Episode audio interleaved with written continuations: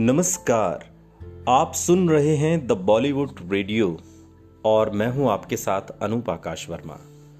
दोस्तों, ये किस्सा सुर साम्राज्ञी लता मंगेशकर दी का है, जिन्हें प्यार से ये सारी दुनिया लता दी कहती है।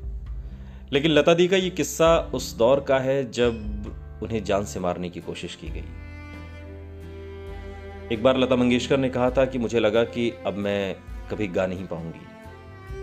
दरअसल लता मंगेशकर को जहर देकर मारने की कोशिश की गई थी और वो तीन महीने तक बीमार रही।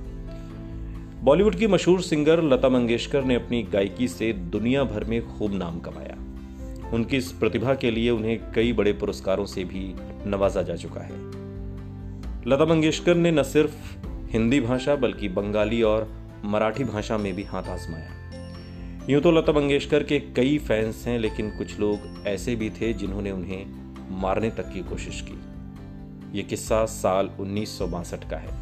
लता मंगेशकर को जहर दिया गया था, जिससे वो लगातार तीन महीनों के लिए बीमार पड़ गई थी। लता मंगेशकर ने इस बात का खुलासा लंदन आधारित लेखक नसरीन मुन्नी कबीर को दिए एक इंटरव्यू में किया था।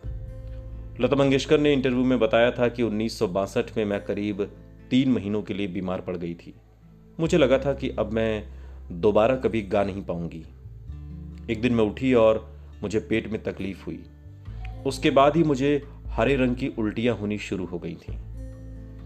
लता मंगेशकर ने इस सिलसिले में आगे कहा था कि डॉक्टर मेरे घर आए और अपने साथ एक एक्सरे मशीन भी लाए थे, क्योंकि मैं चल नहीं पा रही थी। उन्होंने मेरा एक्सरे किया और बताया कि मुझे जहर दिया गया था। लता मंगेशकर ने इंटरव्यू में बताया था कि उनके घर का एक नौकर काम करता था, जो खाना वगैरह बनाता था। लता दी ने इस बारे में आगे बताया कि उषा तुरंत किचन में गई और कहा कि अब से वो खाना बनाएँगी, खुद। हमारे घर का खाना बनाने वाला वो नौकर बिना किसी से कुछ कहे और बिना अपनी सैलरी लिए वहाँ से चला गया। हमने सोचा कि शायद उसे यहाँ किसी ने उद्देश्य से भेजा था, किसी खास मकसद से और वो मकसद मेरी जान लेना था।